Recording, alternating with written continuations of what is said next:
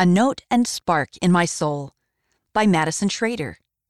The author lives in Idaho, USA. Through someone I had never met, everything began to turn around for me. On my mission, I was in a car accident that left me with back pain and memory loss. Once I returned home, I enrolled in school, but I struggled. I couldn't remember simple things, and I couldn't carry more than a notebook and a pen in my backpack because of the pain. I was angry. I had spent 18 months serving God and giving Him my all.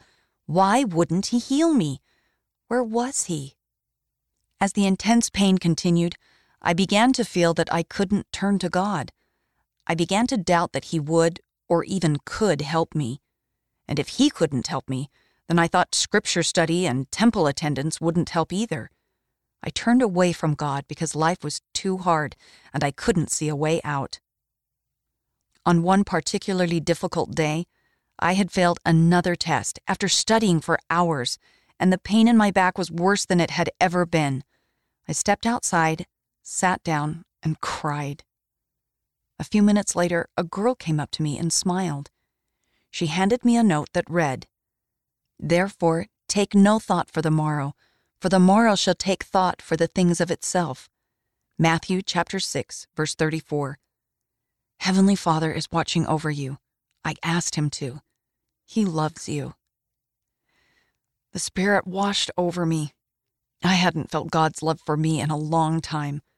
But the girl who handed me the note sparked feelings in my soul, brought me back to the beginning of my faith, and reminded me of my many prior experiences with the Spirit. I began to turn to Heavenly Father more often in prayer. Even if I couldn't see the end of my pain, I asked Him to ease my pain or to give me the strength to simply make it through the day. I concentrated more on scripture study and temple attendance. Though my memory and my pain aren't fully healed, I have learned to stay close to the Lord. Even when I cannot see all of what lies ahead, I know He is there. I can look forward to the future with faith in Him. Sidebar Remember past spiritual experiences. Never forget, question, or ignore personal, sacred, spiritual experiences. The adversary's design is to distract us from spiritual witnesses, while the Lord's desire is to enlighten and engage us in his work.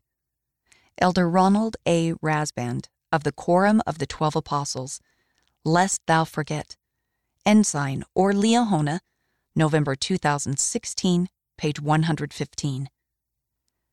You can submit your own article, ideas, or feedback at liahona.churchofjesuschrist.org.